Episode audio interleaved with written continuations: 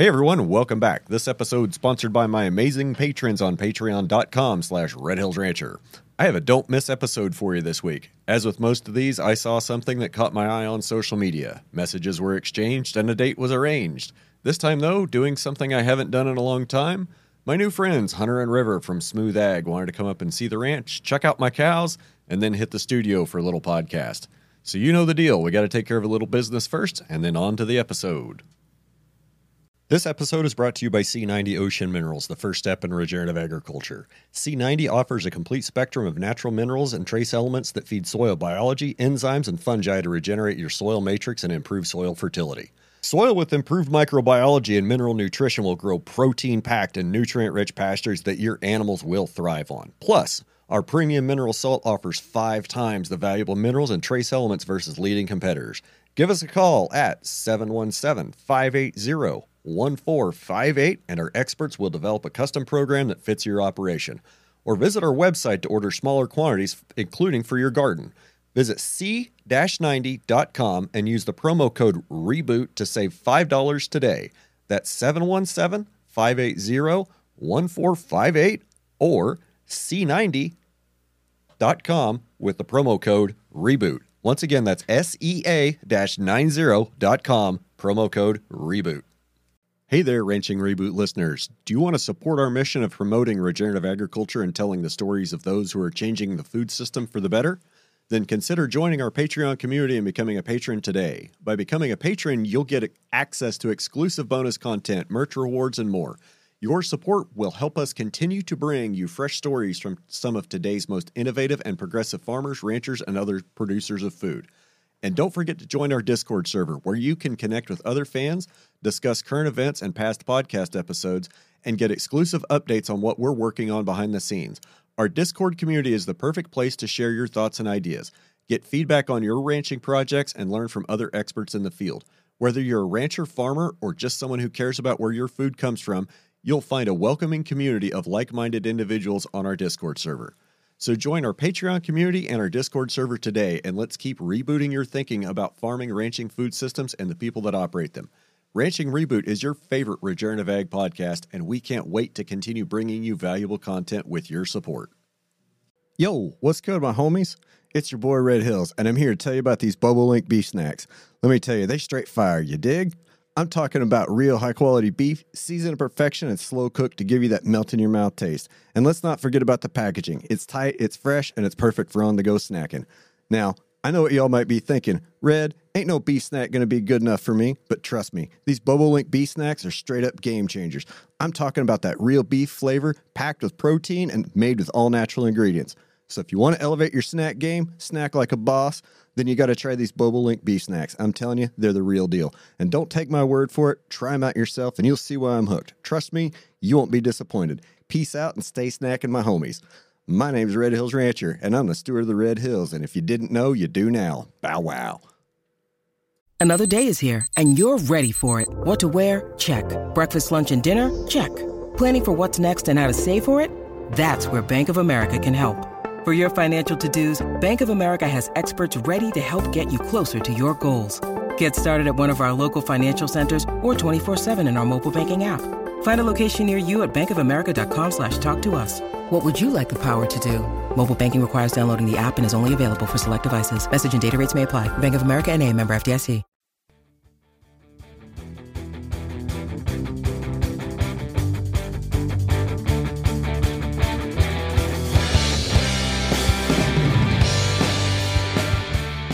Well, hey, everybody, welcome back. We are here today in the Eastus Media Studio, sponsored by Legends Pub and Grill. If you're ever in Pratt, Kansas, looking for a great meal, stop by Legends Pub and Grill. Owned and operated by my good friend Cody Eastus, who also uh, is letting me use this great studio today. So we're back in the studio in Pratt today, um, joined by my good friend Brendon Wheelock again, and joined by River and Hunter from an outfit called Smooth Ag. So, just so I don't mess this up, gentlemen, uh, why don't you tell us a little bit about what Smooth Ag is and, uh, and what it does, and we can kind of kick off from there.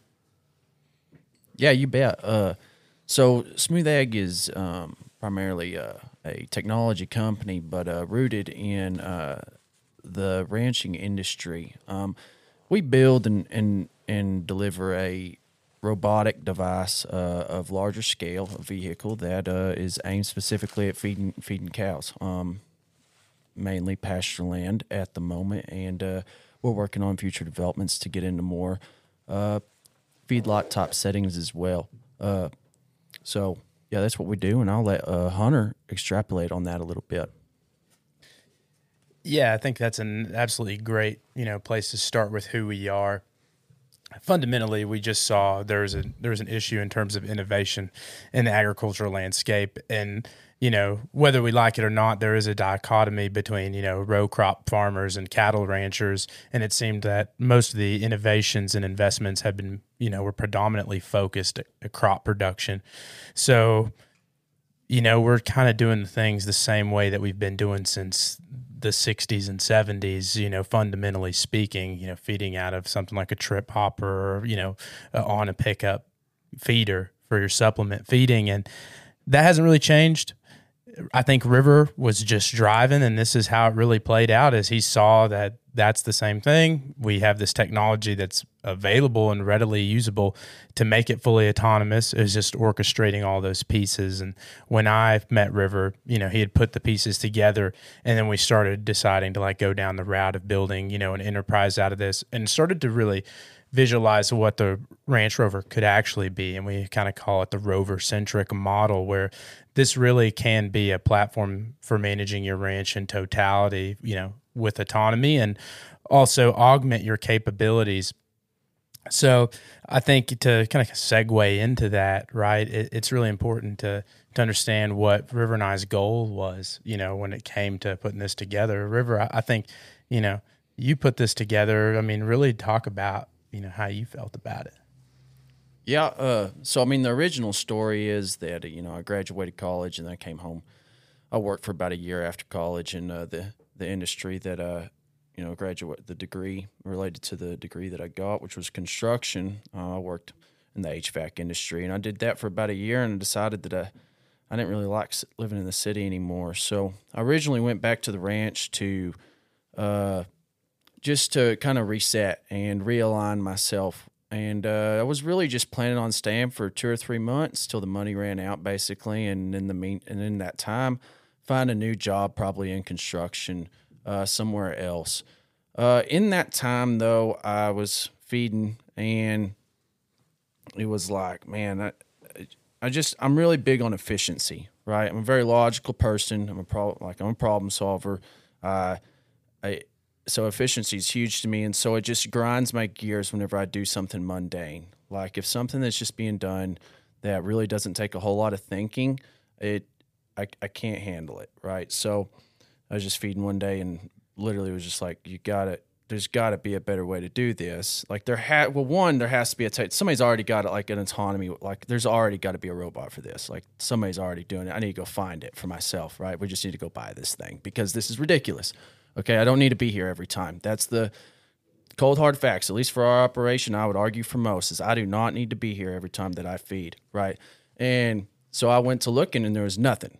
We got nothing. We don't have any systems for it in the pasture land. We don't have. We don't even have anything built up. Right. We don't even have anything on a rail. Okay, and it got me thinking. I was like, this is to me, it's absurd, right? Because I know enough about technology to know that there's all these technologies are here just nobody's packaged them together and like are you serious? And i did. I did a thorough search and still today i do i do searches and nobody's doing this right? And uh, so i just it's like that weird that like once you figure out what your purpose is it's like you just you just kind of get latched onto this idea and you're just absorbed by it. And you know needless to say i have not found another job uh, since that idea entered my mind. I went ahead and stayed on the ranch where expenses are low, and I was allowed the time to learn and start to put these pieces together in a preliminary fashion until I could learn enough and you know and I saved my money until I, I learned enough and we started putting this conceptual the, the first conceptual model together. And at that time first conceptual model is really what kind of sparked you know people's involvement. Like that's when hunter came on. He saw that. Just building that first thing you had to you had to build it to like prove to people, hey, this is possible, right? And from then on, it's just been, you know, it's like the snowball. It took a little while to build the snowball on top of the hill and then get it rolling.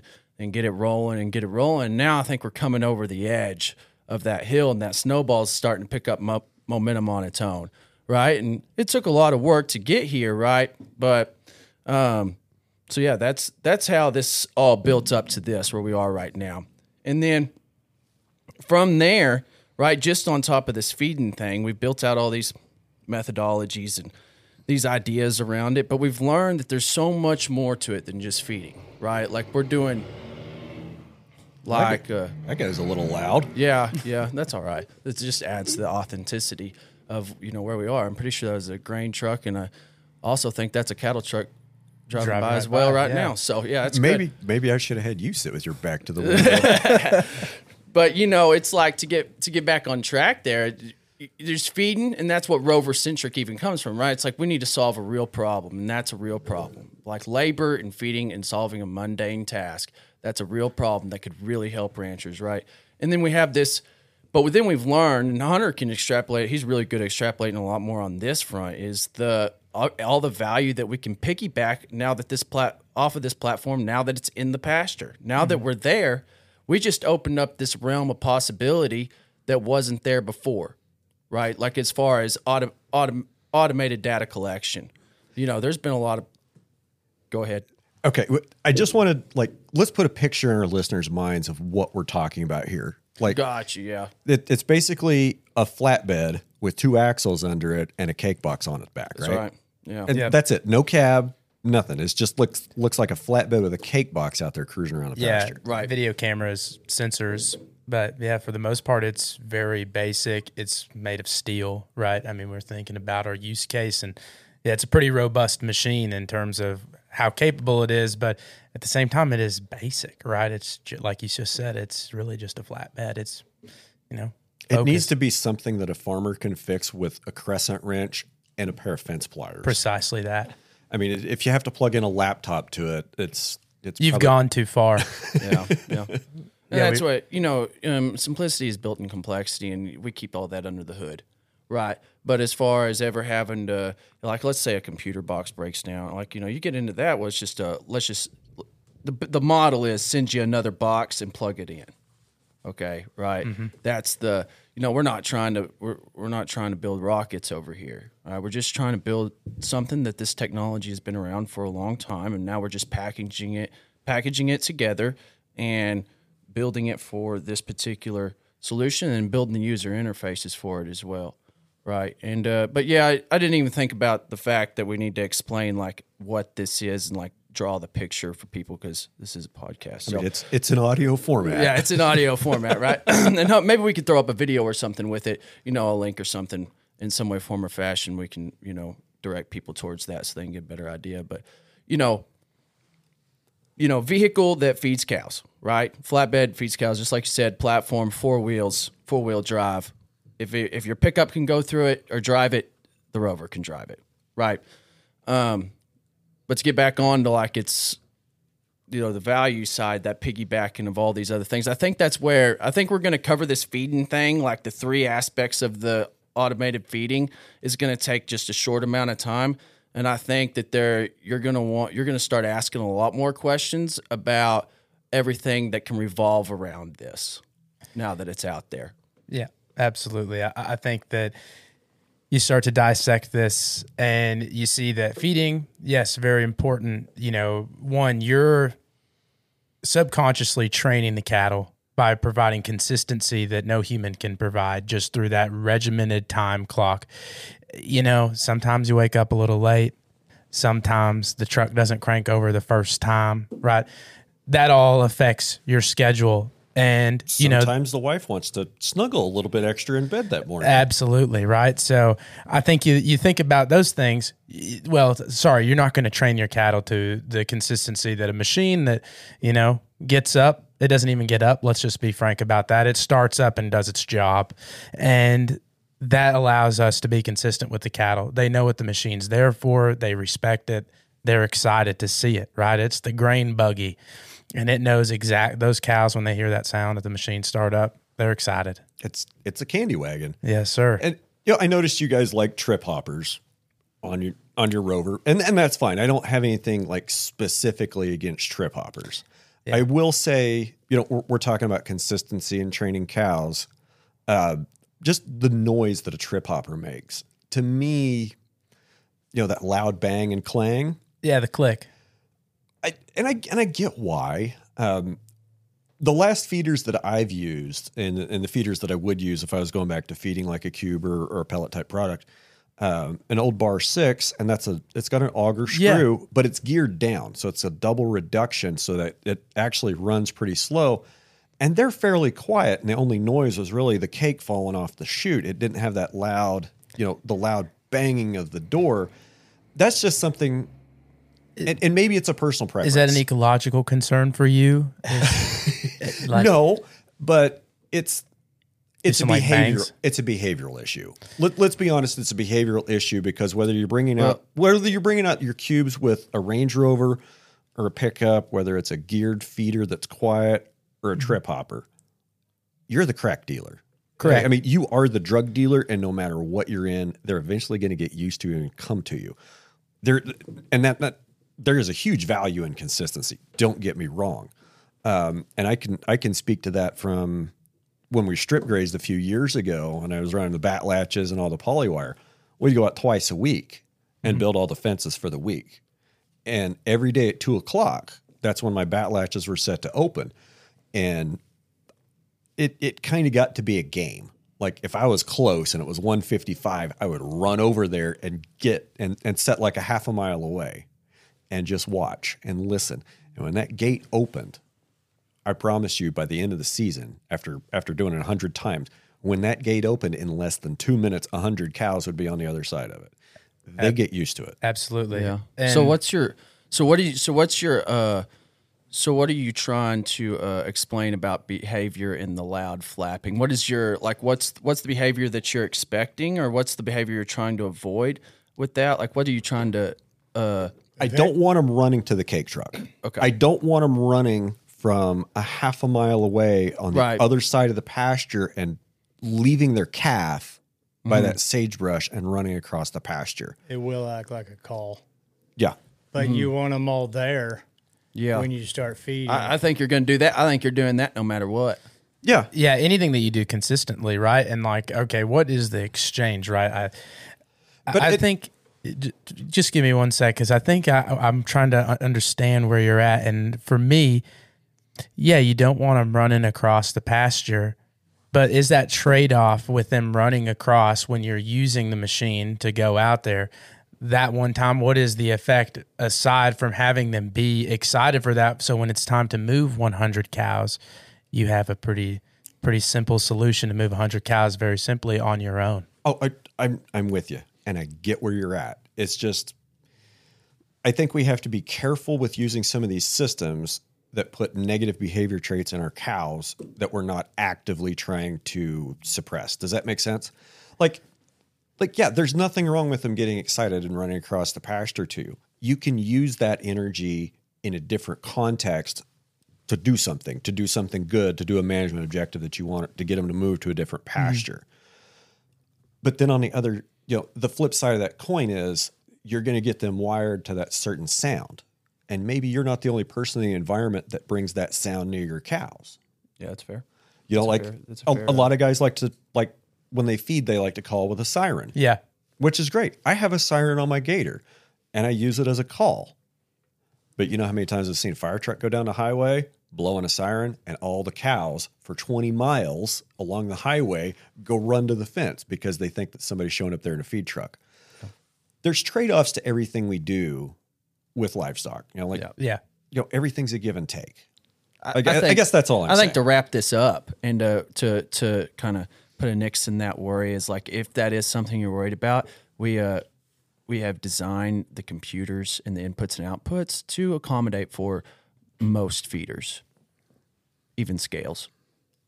So uh so I th- I think uh I think at the end of the day it's going to be that's going to be customer preference because we have to do that, right? Because not everybody's going to want to buy a unit and and pay for the uh, feeder that comes on it. you know, the feeder comes on it's four thousand pounds in the production model. They may just want to go ahead and just put their two thousand pound or fifteen hundred pound model on it. We have to. We can't be like, no, we can't do that. And and let's not escape the I think what we really started talking about was, you know, these accessories or, you know, planetary objects in our solar system, right? Rover centric eludes that we're kind of the sun that makes this all possible. When we look at the technology landscape for cattle right now, it's highly fragmented. Um, mostly in functionality, right? Because a rancher's job is just so dynamic. I think that's what's really hard for these big tech people to understand that there are people out here that are the plumber, the electrician, the nutritionist, the carpenter, the welder, and it, the list goes on. I can go forever, right? The, but the bookkeeper, the networking technician, yeah. And- yeah. The list of jobs is endless. Right. So, how can we take some work off their shoulders? Well, it's definitely not giving you 30 pieces of software to independently use, right? Hey Hunter, Hunter, maybe uh maybe uh explain like what some of those uh, like some examples of what those other softwares could be for. Yeah, A lot of people may not even know that there's stuff like Vence and wireless ear tags and like we may they may not know what we're talking about as Oh, we, far as we want to get into Vence and wireless ear tags. That's a whole other can. Well, Yeah, but that's what but but that's what we're talking about, right? Yeah. It's like uh being like you know everything kind of revolves around the thing that that does the main job, which is right now it's just feeding. I mean, like that's the most valuable thing right now, simply put, right now as far as labor goes, and uh all and then now so now we're gonna have and we're gonna enter, we're entering the market and Vence is there and you got wireless ear tags and there's a bunch of those Water sensors. water sensors and this and, and there's a ton of these things and we're all using a different app for each one of them cattle Right. management software. I mean, it's gosh, all the list. and so it's and that's what hunter and i just wanted to point that out that that's what hunter means by fragmented that's how that's what he means by that so go ahead hunter yeah Yeah, yes. So I think now you take that understanding of the ecosystem. What's missing there is really someone to take your place for the uptake of that data and in order to like synthesize it into something a little bit more simple, right? You can do it, right? You can have all 30 of those apps, but it takes an extreme amount of time to dedicate to the all these different systems, recording the numbers and keeping plots of that. So you're just changing the rancher's job to be more in the office when in reality, like most of the other jobs that they do are outside. So where you know where are we getting this opportunity to spend time doing data entry when you're supposed to be this guy that welds and does all of this everything right? You don't have time to be doing data entry as well. It's it's they're just kind of adding to the scope of work. Where the rover let's shift this right feeding high value right I- think that we found the most time there like when you look at your day to day on the ranch like in consistency it's like checking cattle driving out there it's not even looking at the cattle it's mostly just driving to the cattle is what takes the time and then you look at them and then you go right and you drive back through everything you've seen already right All, all 53 gates that you had to go through to get where the cows are at. Yeah. Absolutely. So you, you understand, right, that there's all of this time that was spent. And that's why I think River says it's like so high value for the feeder. Because, okay, look, that's that drive time that honestly we consider it kind of the low hanging fruit of jobs in terms of like computation skills, right? Driving it on two track road with the current technology that we have, easy. It's not like you're trying to blast a Tesla down a California freeway with millions of other lunatics at 80 miles an hour. You're trying to navigate down a two track road at four. Yeah. Ex- exactly that I, right I imagine that's a technological problem several orders of magnitude easier to solve than than Tesla's driving cars. so we can so so that means we can just we can put a lot more focus into providing this uh, data user this data interface right and i think what also hunter's trying to explain is you know all these technologies are built to save ranchers time and then at the end of the day they don't and what we're trying to do with this because we're solving a high value problem which has which is has a direct correlation with opportunity cost right like if you're not feeding that day the three or four hours it takes you to do that that's three or four hours you can spend on a dozer that's okay i'll put it this way feeding driving the feed truck is $7.25 25 cents an hour work Change my mind. All right, it is. That's what it is. Now, now that might not what you can. That you may not be getting anybody else to take that, but that's what it is. That's It's what it's worth. It's not. Yeah, it's what it's worth. And it's, so if you're not having to spend the three or four hours doing that, you can spend that three or four hours in the dozer that you have rented, like you were saying, or the excavator that you had, and that's that's forty to fifty dollar an hour work on your time. What you're accomplishing there, right? And uh, so yeah, we don't. So, but if we create another technology, if we're back in the office, we just make it easier. Like we're not here to make your job easier, or make here make your job, you know, to save enough to to move time around into more valuable places. And that's our big. And I think that's like our main focus. Yeah, we, we've seen that, right? Like where people say, "Oh, you got to be a lazy person to buy one of those." No, I'm extremely busy. I I don't want to drive the feed truck. Checking the cattle, well, I, fortunately for us, we can sync up with the video feed on the machine and do our job if we feel so, you know, inclined to do. But I was just there yesterday working on something in that pasture. I saw those cows. You know, I think I can go another day without, you know, losing sleep.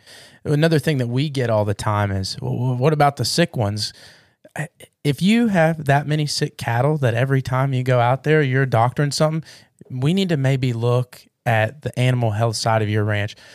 And maybe that like automation technology isn't for you until you've got a better string. And that is something that is really hard for people to understand that when, when it comes down to it, this is a business. This is a tool for business people to use to their pleasure and their benefit, right? When I say pleasure, because people want to go to their kids' football game, or right now it's Texas State track meet for high schools. Eh, Well, it's calving season.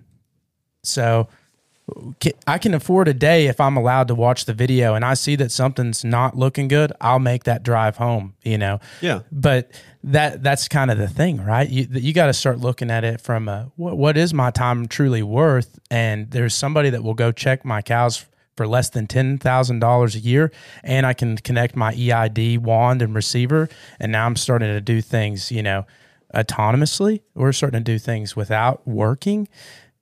I- don't know if it's culture or what it is, but it's really cool to be a hard worker, but it's much cooler to be a smart worker. And I think that, that the rover shuns away people that want to be so rugged in their tradition. I think it's even cooler to have good to have quality time with your family and not be married to the ranch all the time. Like a lot of us grew up watching watching our mentors and watching people in our lives. You don't have this mentality that if you're not working 20 hours a day, you're lazy. I mean, Yep. you, you just don't stop. And if you're not making enough money, you just go work harder. Like that's that's the solution. You just go work harder. Just go put in more hours. And you know, um, my friend Dallas Mount has a great quote. He says, "There's no use hitting bullseyes if you're aiming at the wrong target." And I think a lot of us, whether it was from upbringing, environment, uh, our parents, or in college, we were told to aim at the wrong bullseyes. Like mm-hmm. w- we were just given the wrong target picture from the beginning. We're not even sure what we're supposed to be doing. And you know that quality time with the family. I mean, yeah, cows are important. Keeping cows fed, keeping your calves alive. Yeah, that's important. You know what? That calf isn't going to remember that you didn't check them twice a day. Your kid's damn sure going to remember all the track meets and, and school dances that you missed. Yeah. Well, even if you even if you were there physically, maybe you weren't there mentally. They remember that too. You know, and and and I'll and I'll and I'll speak a little bit more on what what Hunter was saying. Even if, even if, so you some people right at this point might get the impression that we just are nobody's ever going to check them. You're always going to look at the video, and I don't think, and that's not true. Look, if you feed four times a week, and it and it takes you three hours a time each time if you just go feed once or sh- well, one I'll, I'll get to that. You still wouldn't actually go be the one driving the feeder.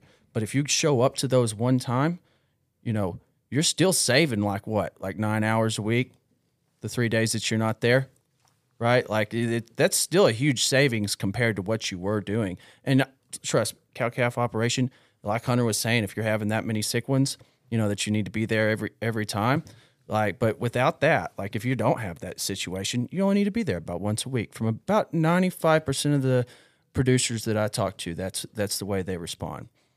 And uh yeah so and then i'll put it this way too there's a lot of save time in you know that consistency and that schedule and getting the cows in that organized um, that herd routine is what i call it. You get them in that herd routine right? And you don't have to be you don't have you can just drive you know 20 miles an hour down your ranch road like or 40 in my case it just depends on how much you uh, care about your equipment um, and you can just drive to your feed location because you know exactly when it's going to be there and you know where it's going to be and what time it's going to be there. You just get there fast at that time. You just meet it there. Check, do your checking, do your driving through, or bring your horse, like we were talking about earlier. We and this one comes up all the time. You what? You want to ride your horse through them? You you want to ride through them? That's fine. Drive it out there, unload it, and ride through them as they come as they come up to it. They're going to be in sync with that thing. They're not even going to be paying attention to you as they do right now. They're going to get feed. You're going to have a better chance at some calf or something that you need a doctor. If you need a, if you need a freaking sling one over his head, you just it up on him and get it done. Right? I, I, that's a great point right there. That you know, and that kind of back to my my commentary earlier when I was talking about consistency or when I was talking about the noise Mm-hmm. and the and the stimulus. Okay, maybe that maybe that's the good side of it. Maybe the Ranch Rover is making the noise. You know, the little gas motors making its noise, the hydraulics from driving it are whining, the trip hopper's doing its banging clanging thing. Okay, so that's the noise they're used to every single day or every other day when they're getting fed. And they're going to be paying attention to that. And they're going to have their heads down on that line of cake that thing dropped. And they're not going to pay attention to you sneaking up behind in your side by side or on your horse to get your count or to rope out that sick calf. And I, I can see that. Yeah. I I think it, it takes a little bit of creativity, but once you start to kind of open your mind and relinquish all of the negativity uh, when you're looking at this, right? It's really easy to look at new things and try to find every problem. But if we shift our focus towards something a little bit more positive and start to say, all right, how can I use this? We found it even more beneficial for ourselves, right? Like developing the product and our vision for the future really came down to us changing like what we thought was wrong with the rover and think about what it could be right and that's where we started to develop this you know rover centric model is when we started like being selfless and thinking about how can we help the eid companies you know get more cat data readings? And how can we get things more automated on the software side? Well you know it's you're going to have to have a receiver that's able to read the eid you have to get close enough right? So well the rover can do that. When we're going down the feed line the cows are right there and i can just do a u-turn and I, if i miss something the rover's going to go back through until it's complete. Let's say a cow's missing. Now now you don't have to drive home to go get a horse and and try to go play looking for the cow you're at home And with your system, you get dual verification. You the the system would come up and say, "I only found 119 out of 120 cows," Mhm. and then it would come up with a list of who's missing by EID. Yep. the EID roll call. So now you're now you're already at home. So now you're just going out one time to go find the cow, and then you can go home. You're not doing this back and forth game. That I, growing up, that was that is where the real time waste is. When you're working on something, you're building a new set of pins, going home over and over and over again. It's worse than running to town too. Then that really creates another problem. But if you're watching your assets through video and and you're able to see the ranch just like you can with your eyes, but you're also the, the river is pretty cool, like object detection. It can also find like kind of trash objects. If something blows up against the fence, you're going to get a notification. You're going to see that, you know. And now you're kind of just starting to do things more automated, but you're in this centralized location where you can manage things that you see come across instead of like having to do this back and forth. You're doing one trip now. So, I'm, I'm about to throw you under the bus. You ready? yeah, let's do it. So when are you going to have this thing to where it'll tell me that there's coyotes out amongst my calves? uh Phone call. Okay. Yeah, we Yeah, no, no, no. It's uh, no. I'm serious. Yeah, that mean, mo- it- that mo- that that that machine vision model is that computer vision model is probably already built. There, Um, there's somebody else that's been listening to this that's had that thought. Like, if this thing's out there and it's got a camera on it, why can't it tell me when there's a coyote Yeah, near it- my calves? Yeah, that'll that'll just be a uh, that'll just be an integration in the software that's currently there. yeah, and, and if you really It's a- want to take it, if one you want to step- if you want to take it like you want to get real technical about it, it's really not that much. Oh, oh, talk nerdy to me, baby. Yeah, I just, I just don't I don't I don't need to. That's just the thing is like most of these models are already built. Um, as far for pretty much every animal, there's there's a model built, um, and most of those are very, uh, in essence, uh, easy to get your hands on, so to say. Yeah, it's just a rich database of pictures, right? And and we've just like you know, in the conjunction with machine learning and humans on on the other side doing validation, we're we're being able to like master these you know multi million picture data sets. Humans give it information, right, and say these are coyotes, these are coyotes, these are coyotes, just like those like you know, click all the pictures with buses. So you're helping validate. And then the machine starts to pick up what's going on, and then it's able to remove the necessity for a hu- human to start validating, and the machine goes on its own. And that's what Hunter's saying. Whenever you know your your uh, your your verification thing, where you are checking those boxes, like like pick the motorcycle.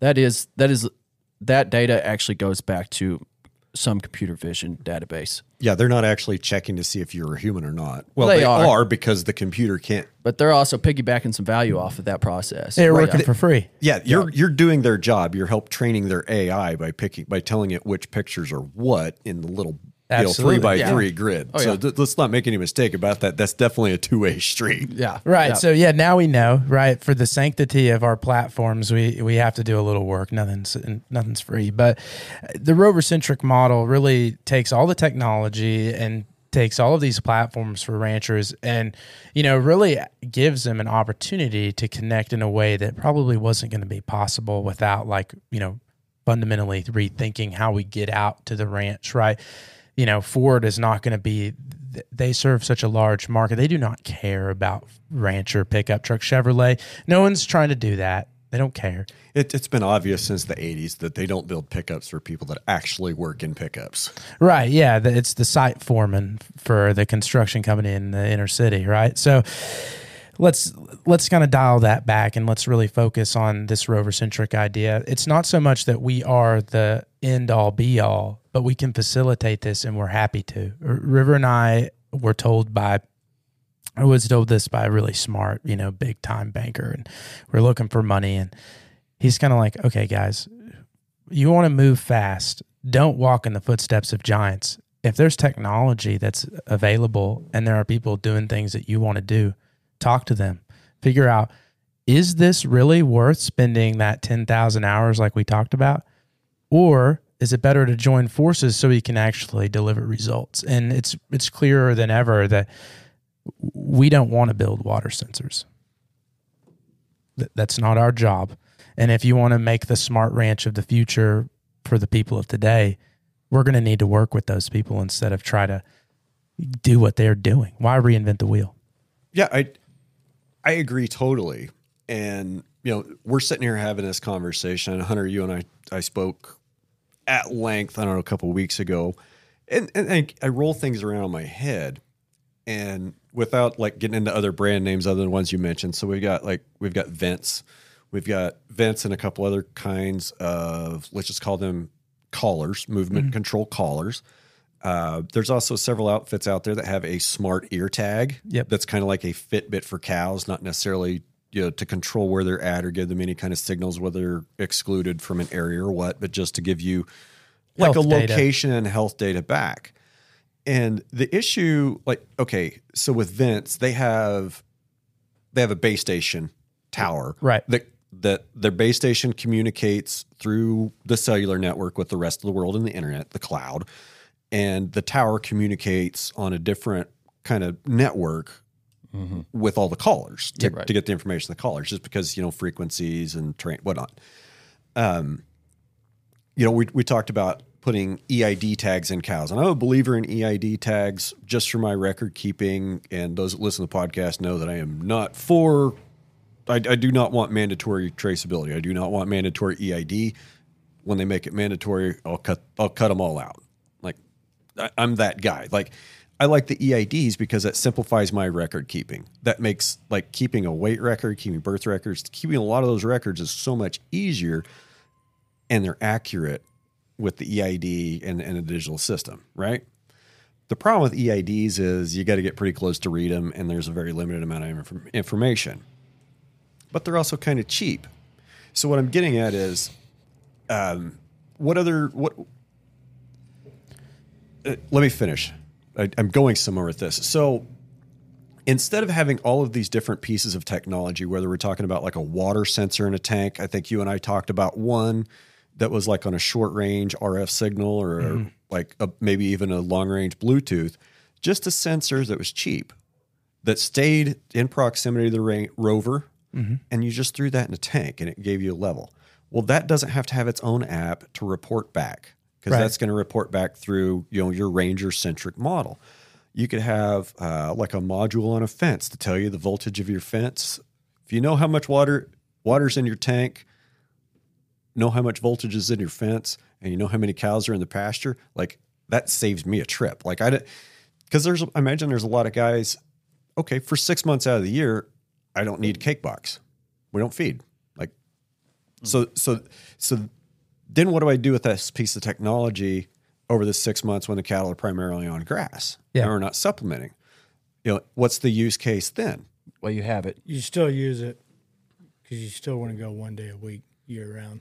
Pull that sucker right up to your face, man. Speak up. Get in here. Join the We'll conversation. edit that I'm just watching and learning.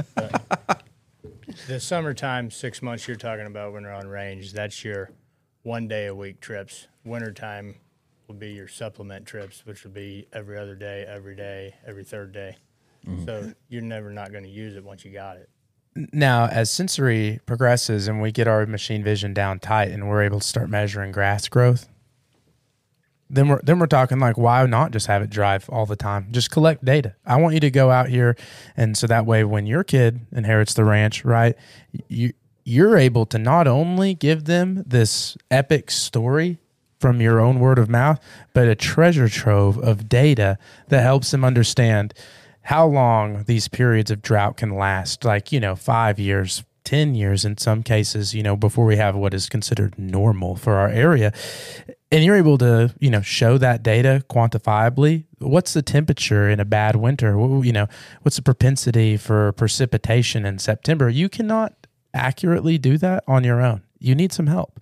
And being able to ha- have that data readily available for the next generation all of a sudden you know what you're getting yourself into. And i think it, it's let's kind of on that same function i really like to look at small family ranches where somebody's working too outside of the ranch bringing home an income.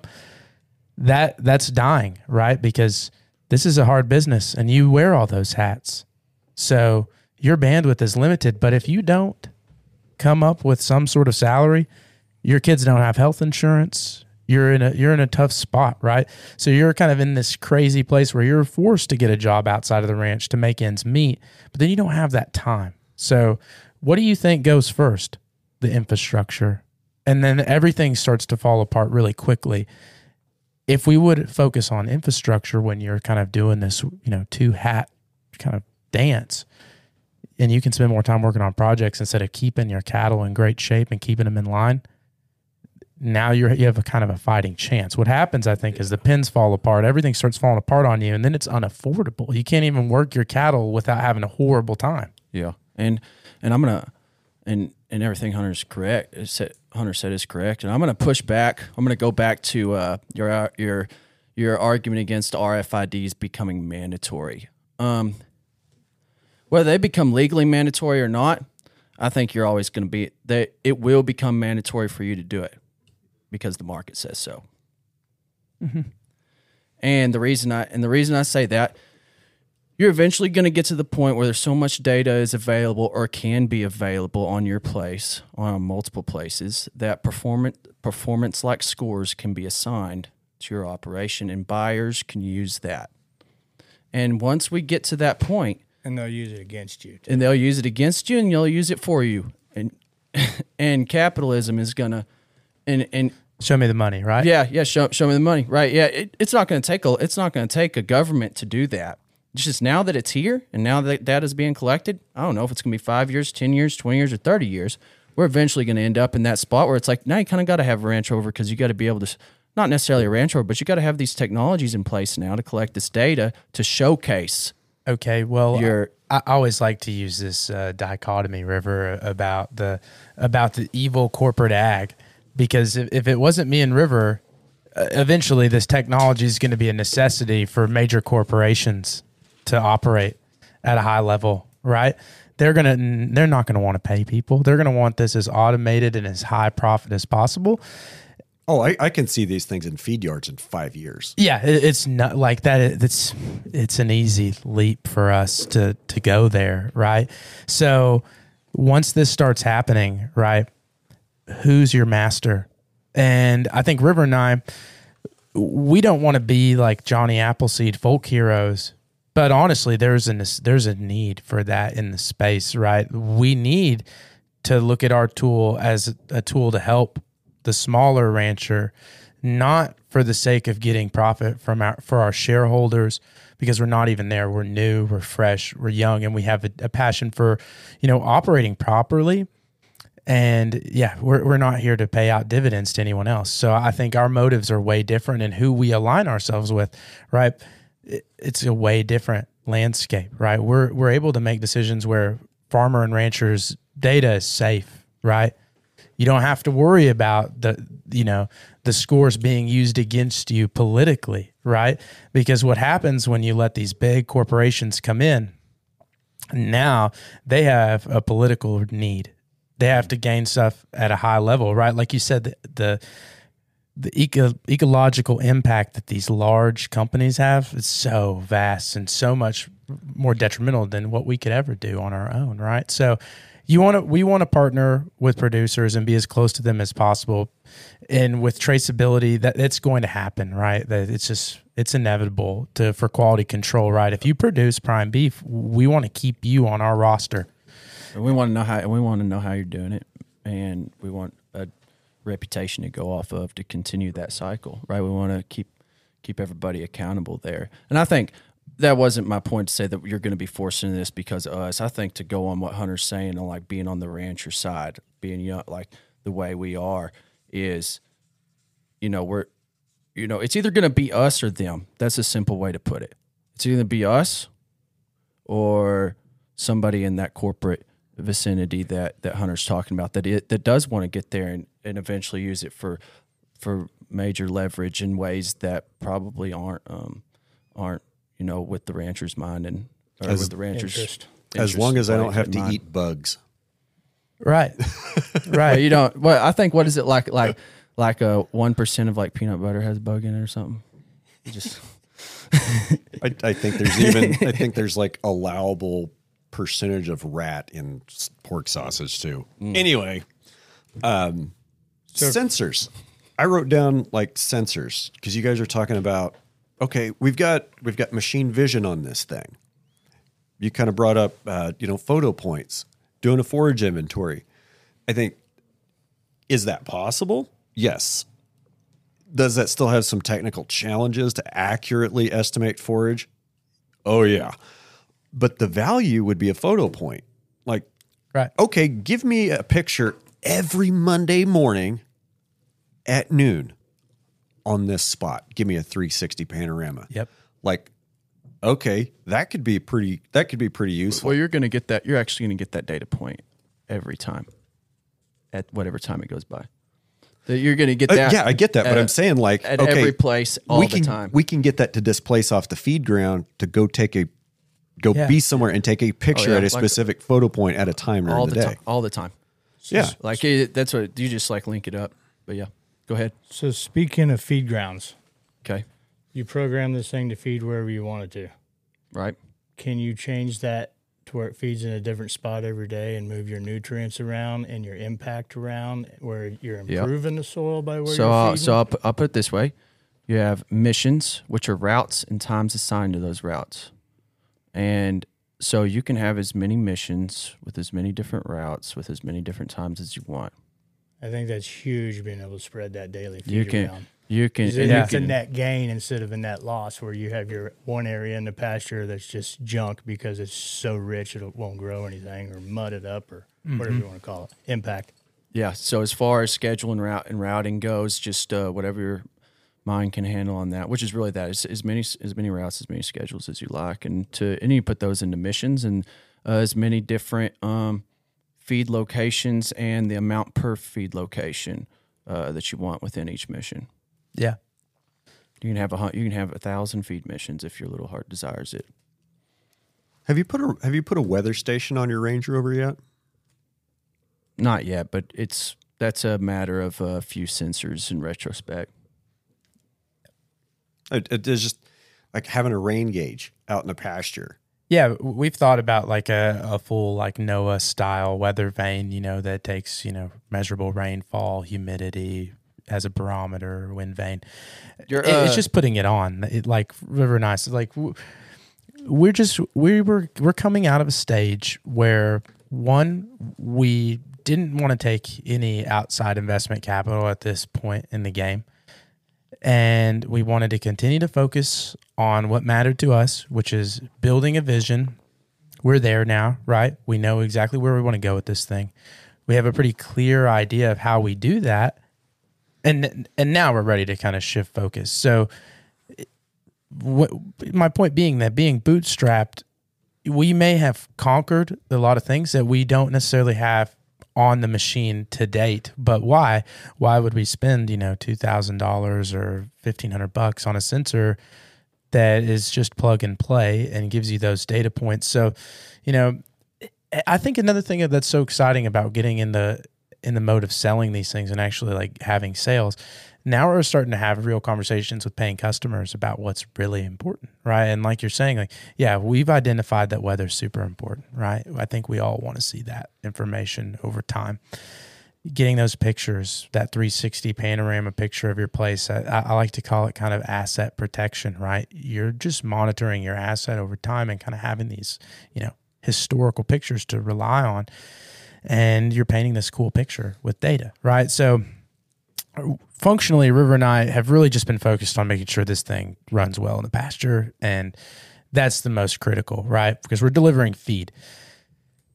Adding capabilities beyond that has really been kind of a later stage thing for us. I think important thing was functionality in terms of doing the job of feeding cattle, counting cattle, and add it as we go into yeah. the future. And and to go off of something we were talking about at lunch is, you know, who else is so for like rain collection, like rain gauges, uh, the what most of the uh, water sensor guys they have a rain gauge on their on their system, mm-hmm. and so if they're already doing that, let's just pull from that, right? So like we, you know, we're entering with this and everything that we have so far with it. Let's see what else kind of let's see what else comes up in this situation. See if you know there's some other people that are better at doing this one thing. Maybe we just need to partner with them, like Hunter was talking about earlier. Let's let the professionals handle their profession, right? And if it's something that makes more sense that we build it ourselves, more financial sense to our customers, right? If it's better for our customer that we do it, then we'll do it, right? But let's first look like let's see let's let's give it a, a fair amount of time to understand what else is going on in our ecosystem and then we'll we'll reevaluate from there. That's the beauty of the rover centric thought process, right? Is that we kind of get to pick our winners and losers based on our values, right? And that that's the beautiful thing about capitalism, right? Is that we can actually do what we want to do. And I think that go ahead. Uh, that's not an interruption. That's just whenever. Um, so to your point about it being a big flatbed with one cake run at the time, there's room there. You could put multiple mm-hmm. cake boxes on it. So you're giving different groups in the same ranch different feeds for different reasons. You could even do cake box with mineral on it. Like mm-hmm. how targeted can you get it to where you, it can pull up to your mineral feeder, shoot a little yeah. bit of mineral so, in it. So with the mixture of yeah, so that's a good that's a good technical thing. So it's it is GPS RTK. So I mean, just um, same GPS technology. It's on your tractor within inches of accuracy. Let's and we can hone in that accuracy even more with machine vision. So the machine vision that's on that is on the rover for with the purpose for the purpose of object detection is not only object detection for obstacle avoidance, but object detection as far as feed bunk lining up with feed bunks and staying in line with those feed bunks. So let's say the GPS gets us to the feed bunk and then the machine vision takes over from there and it stays even more precise than the GPS could. So on that on that front, yes, there's also some other sensors that you can do in line of that, but machine vision is actually really good yeah, the concept is uh, is known as SLAM. It's simultaneous location and mapping, right? So the the sensor is learning by taking those measurements and then recording those measurements and then running essentially a regression to find like that average, right? So then it figures out this is what happens if I overcorrect, undercorrect, perfect, and it, it all happens simultaneously. So it's beautiful, right? What what takes us, you know, two weeks, three weeks of human resources training, the machine's like, okay, that's where you want it to go. All right. How how durable are these things? Like how resistant to cow damage? To you know, because I, I and I don't know what it is. Like I can run a feed truck for years and not get a dent in it, and some of my neighbors can destroy one in in a half a season. How how We don't have fenders.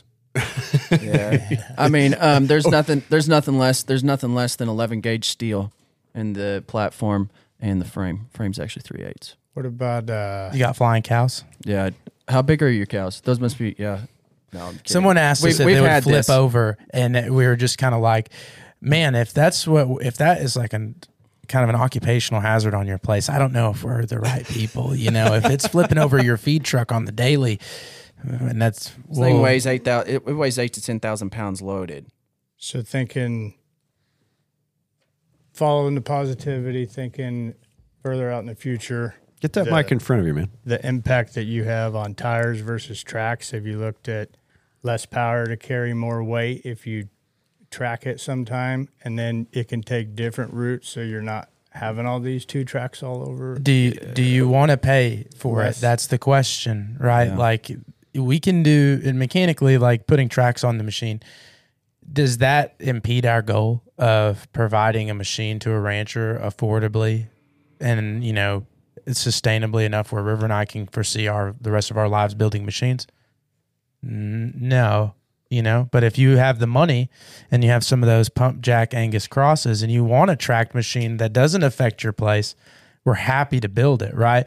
I think the key is let's try to like reel it in and i think always find the weakest link. And for us we it's money. We always run into that with our machine. It's like this is pretty expensive. The starting price is $55000 we can we can finance that in different ways. We can lease a machine you know we can we can work our magic the best we can but delivering something that's reliable that far surpasses the quality of your pickup truck in terms of robustness and durability, it's going to cost a little bit of money, right?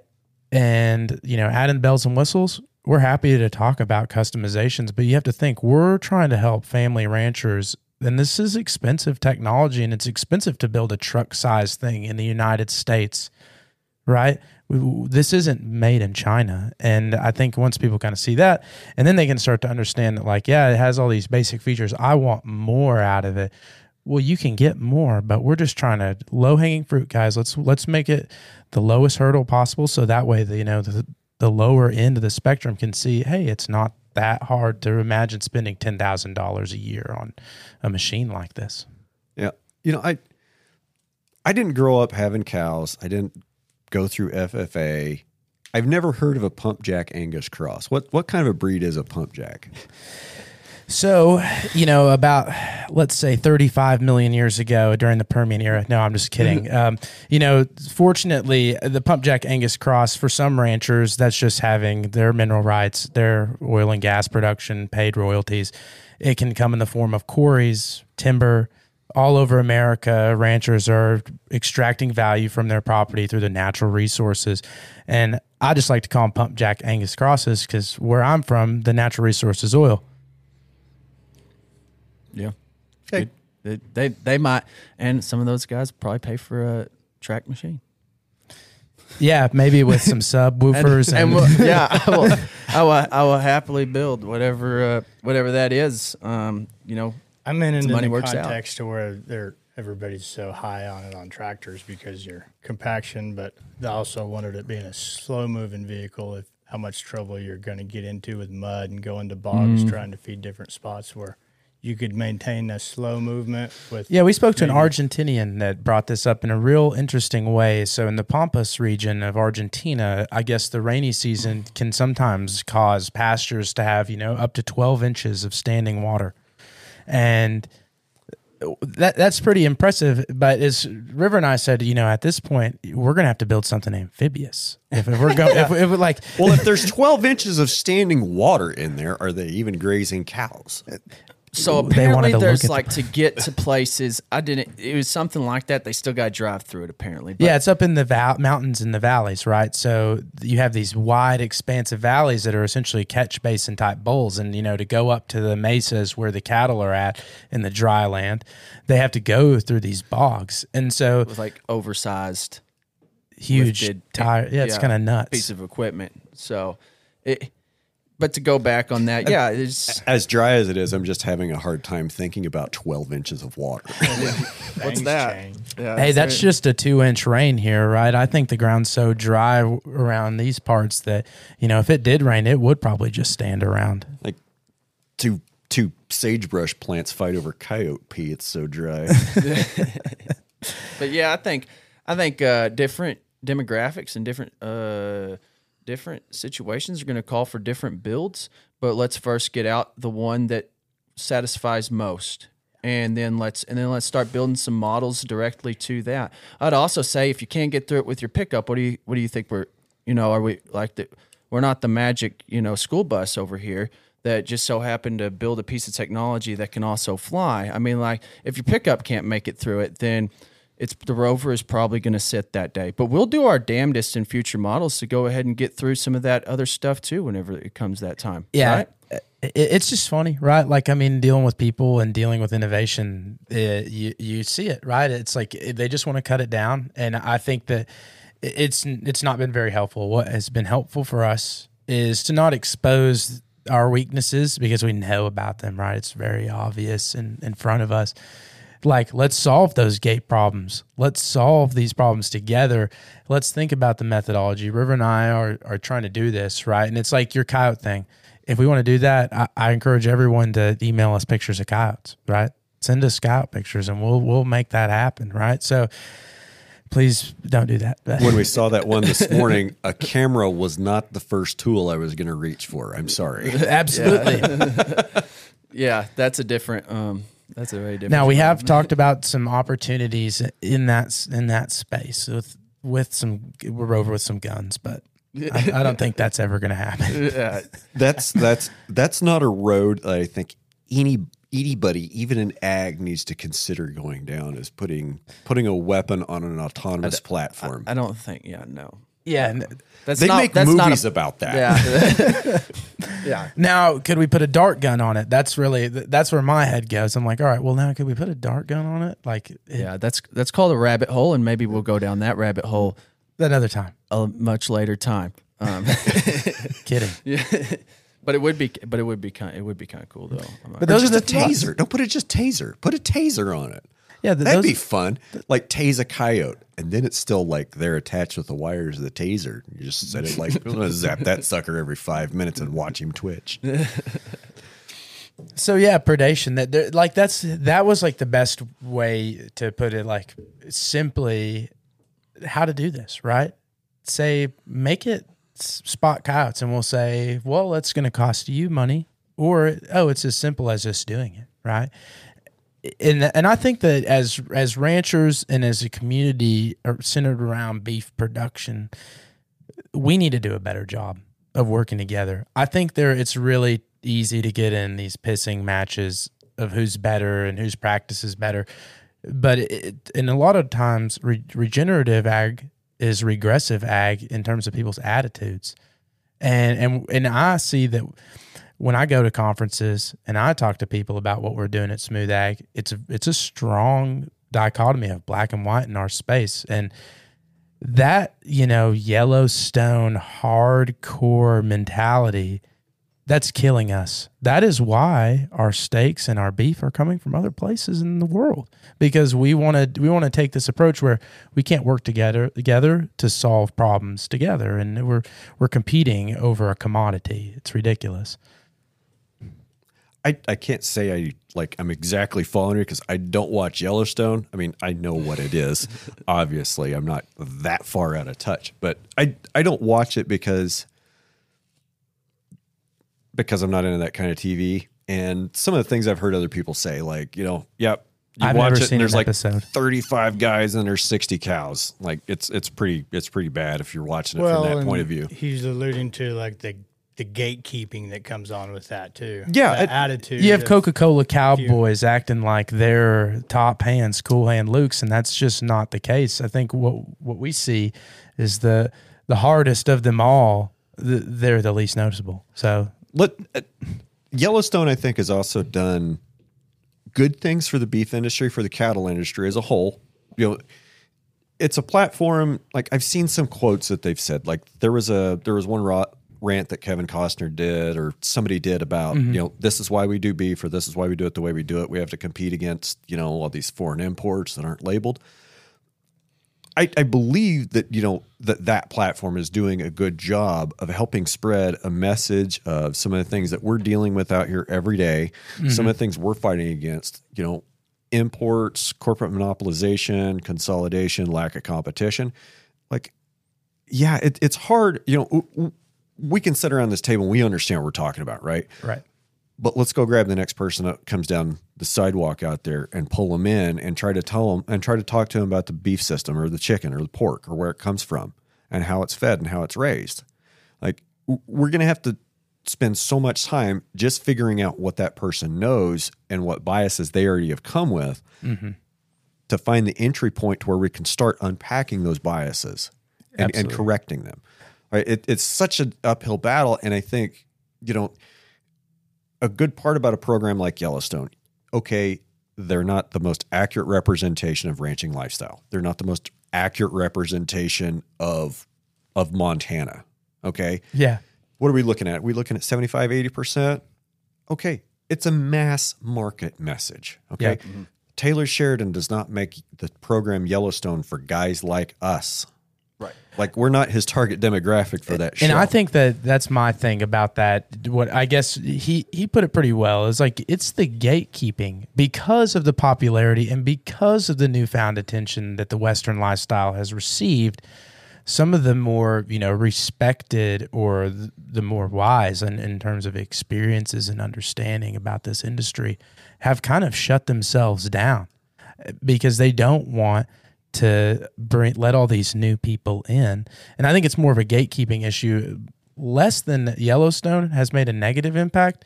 Our response to people becoming interested in the lifestyle and the industry has caused us to get to act like a turtle and put ourselves in a shell. when we should be embracing it Yes. and using all the new minds and the new Money. Yeah. Yeah. Yeah. and instead though, I think we have a tendency to because you dwell can fight anything, but you don't want to fight progression. No. I, and I think what we have a tendency to do is we have a tendency to to push back or fight against quote the new people mm-hmm. or the guys that just bought that ranch down the road that paid twice what we think it's worth. Yep. And you know, I, I I totally get what you're saying, Brendon, about about gatekeeping. And I- I'll also say this. So you you know you'll know who I'm talking about. The neighbor that bought that the ranch next to me in 2008. You know you know what I'm talking about? I still feel like they're new people in the neighborhood. They've been here since 2008. They've been here now for 15 years. And to me, they're still new people. It's like generational. like they're just like somewhere in my mind they've been here for 15 years they've had kids here like to me I still have this mental thing that they're temporary because almost everybody else that has been on that ranch i've seen that. i've watched that ranch turn four times like they're the fourth people to own it since i've since i've been on the planet and they've had it for 15 years okay, maybe they'll stick around and make a go out of it. I'm, I'm starting to think that they're not so temporary in my world, but you get what I'm saying. Like, um, so down around Decatur, which is, I believe, northwest of Fort Worth, I've got a friend from down there. Richard, if you're still a podcast fan, this is actually you. Um, so we went down uh, to Fort Worth for grass fed exchange. I met Richard, toured some of the property as leased. And between Decatur and Fort Worth, it's like all solid town. It's just housing developments and housing developments and housing developments. And Richard was telling us about, you know, how much land cost had gone up and what the competition was like to try to get land. And some of the stuff that's been in production or been leased for a long time, he couldn't get it. But some of the stuff that somebody had just moved out from Dallas that bought a ranch house with three acres out in the country, he would go pick up a lot of those little three acre patches. Maybe some he'd hay. Mm-hmm. Maybe some he puts sheep on, but you'll find an opportunities like that from people that maybe have you know maybe the Yellowstone type generation that's moved out of the cities because they want a ranch and just don't know how. Maybe that's creating opportunities for a lot of young people that don't necessarily have financial resources or any equity to draw on or any family in the business. Then you go to somebody like that and be like, hey, you want to live your best Yellowstone life? Let me be your ranch hand. Yep. And and I, I think that just being open to allowing new people in, it, it's so important. My dad made me work on a dude ranch one summer, which when I was 16 years old was not at all what I wanted to do. That'll I- turn you off of customer service for your whole life. Yeah, yeah, and I was I was thought I was so so much of a top hand that I could never be spotted on a dude ranch. But honestly, it was the most it, such a humbling experience. Honestly, people from all over the world were coming to this place because they just wanted a piece of what I thought was this normal day to day life, and they would give up everything they had to to live like we do. And and I think bringing those people in and the ideas that they have you know my I guess three or four greats of a grandpa was a banker in Paris in the late 1800s he wasn't a ranch hand. So who am I to like keep any spots right? Like we didn't start out as ag people even though it may feel like it has been. We all started from zero. Yeah. Yeah. Yeah. The uh I think something else that's and we might just get off subject like get off this subject a little bit, but also kind of is in the same realm is uh so like with smooth ag, we have this opportunity to be a bridge between that kind of urban reality and that rural reality, right? And especially because like I was talking about with Hunter earlier, and I don't know the exact number, but it's probably probably 90 95% of ag tech companies are founded by people who did not grow up in agriculture. Um, so a lot of those tech companies right off the bat and just tech in general you know your agriculture people don't are kind of uh, weary of right because of that. And what's neat about us is that me and hunter did grow up in agriculture. It's actually us it's us kind of venturing into the tech landscape. We're kind of the we're kind of the uh, outsider to the tech to the tech side, and uh, because but because tech is so binary, I think we have a better chance of success in that space than if the tech that somebody from the tech side was going to try to come to this kind of non-binary, uh, the more fluid um, industry, right? So like Yeah, they'd get gate kept, right? Yeah. Because they would pull up and I'm not Prius. even. Uh, yeah, it's not even. To me, it's not even about. Yeah, I get that, but it, to me, it's not even about gatekeeping because it's it's, you know, that's there, right? And but there's gatekeeping into the tech industry as well. We Yeah. know we've talked to VCs. I've been I've been we've been mocked a few times in some interviews. So like I I get it. It's on both sides, right? And that's why I'm talking about this bridge.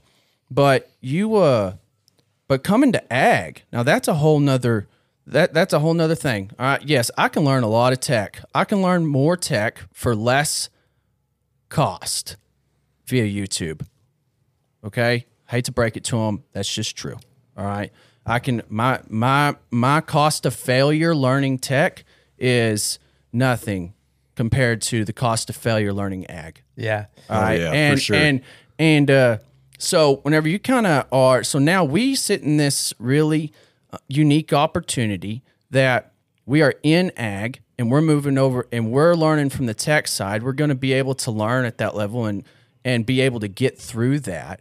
And you know, you really do serve as like a societal bridge there. It's like, look, guys, we can be. It's like tech's really not all that bad, right? And like, hey, look, tech, rural isn't really that bad. And also, like, this is how they both work because I don't know, I don't know a freaking rancher that doesn't have an iPhone, Mm-hmm.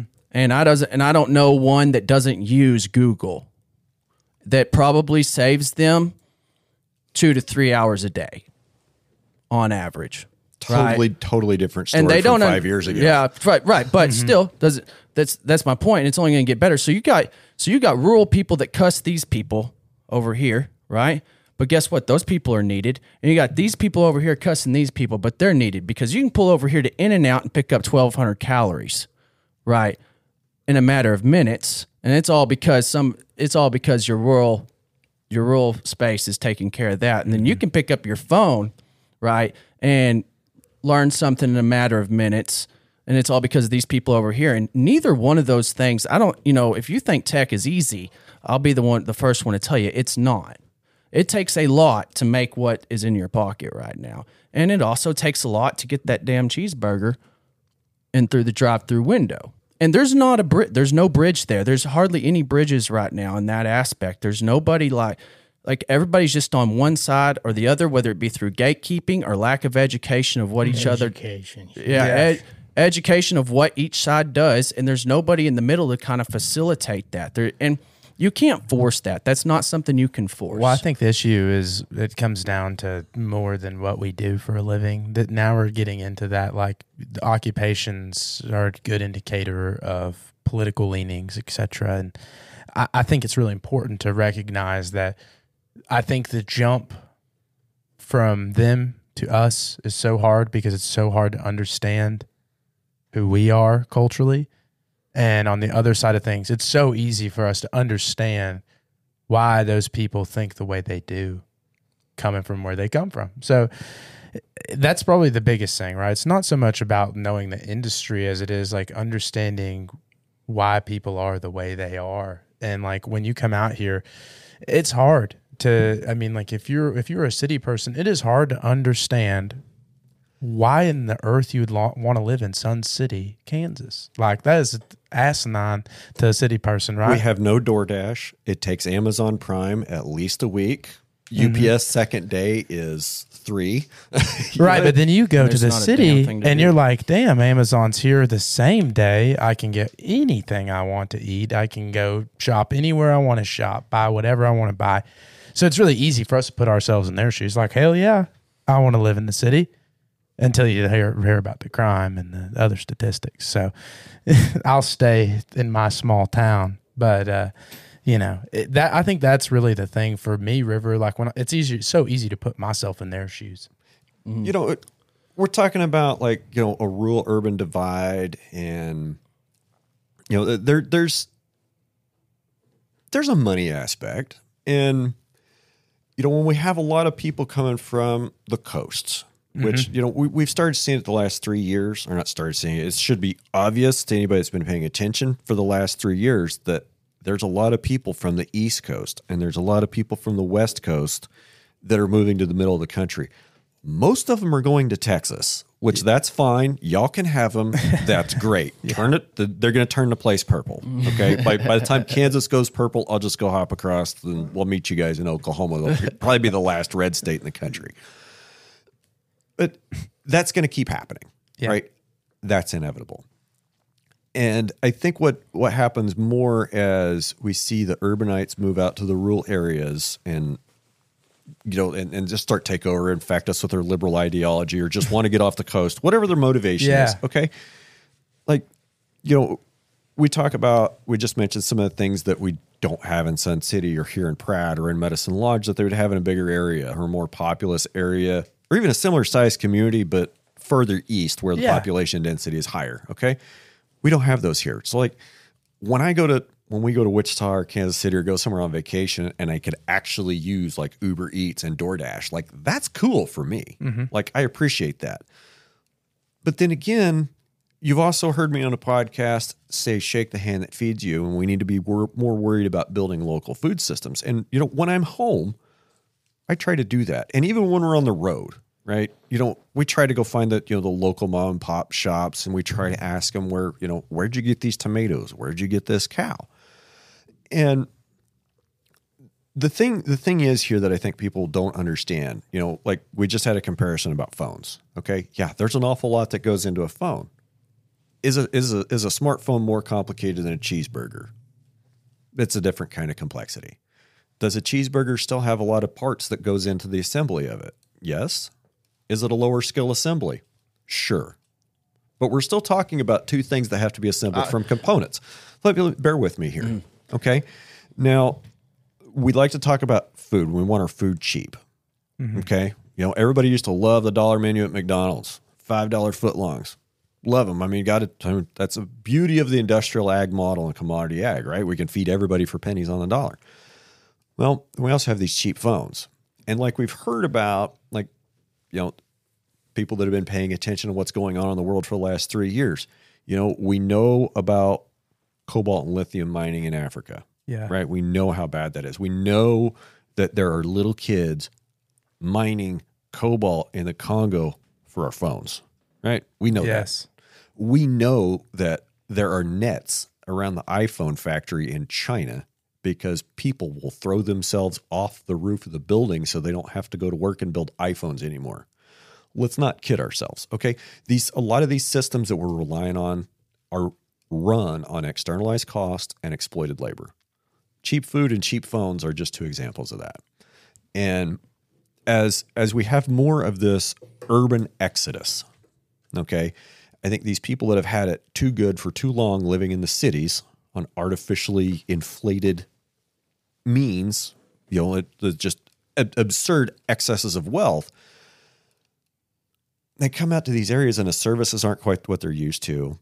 And maybe they have to work a little harder for their food. And maybe they actually have to go meet the person that's growing their food.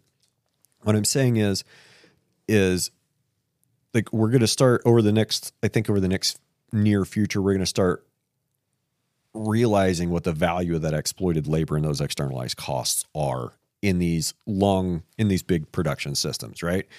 And you know i know we we've had some conversation earlier today when we were we were driving around and at lunch we talked about you know the, the CAFO model and and how much fuel and energy and resources it uses to keep that model up. Like it just in the transportation of feedstuffs and what it takes to grow the corn the soy and mm-hmm. pump the water right? You know there's a lot of externalized costs there. And it's not just externalized financial cost because you know those production systems are pretty much only held up by government subsidy and you know price Right. supports commodity and uh, insurance whatever um, similar to that you know th- those are externalized costs and we can't have cheap food just like we can't have cheap phones without exploited labor Right. and what I'm talking about is like labor in the big packing plants. You know, I'm, I'm not talking about, you know, our, our small local mom and pop slaughter plants or the guys that, you know, run on 20 people. Talking the big plants that are just an hour and a half west of here out in Dodge City. Right. They're all down the plant panhandle. You know, we've got, you know, Somalia immigrants and Southeast Asian immigrants manning these plants, working 12 hour shifts. And it's, it's really disturbing. Like this has been over the news for the last couple of months. JBS, JBS hires a company, like they have a subcontractor to come in and clean their plants. Children. Their subcontractor was using 14 year olds. Children. That's in this country, folks. That's in the United States of America. We had 14 year olds cleaning meat plants. Is it really something that, you know, we can do through regulation? No. Right? Regulation's not the answer. They'll export the travesties to another country that's willing to accept it. We have to take a stand, right? Like like you were saying about mandatory EID. If we don't figure out some way to separate ourselves from just another steak, They'll ram it down our throats. they're just going to allow JBS, who is also using this like very similar technology in terms of artificial intelligence as us. In fact, the exact same. So, what do you think they want? They don't want. They want to do it as cheaply. They want to destroy communities. It's very clear what they've done. They've taken out the trade of being a butcher. They used to be a skilled trade. They have now turned that and flipped that into something that can be on a, done on an assembly line and just wait. Just wait till a robot cuts meat. Done. See ya. No more jobs. And then what happens to 3,000 displaced Somali immigrants that are now in, in Dodge City, Kansas, looking for work? Well, and it's and it's not just going to be the beef plants; it's going to be the pork plants. It's going to be the chicken plants. Like I, they they've got to be building the technology. So what's the solution? the solution? The Uh, the the solution to me is the decentralize, which that doesn't happen, right? yeah. the The solution is to not play that game. The solution, okay, but- the solution is local food networks and local right, right, food right. But we only get we can only get we can only get as local as the uh, outskirt as the uh, outskirts of the uh, of heavily dense densified populations.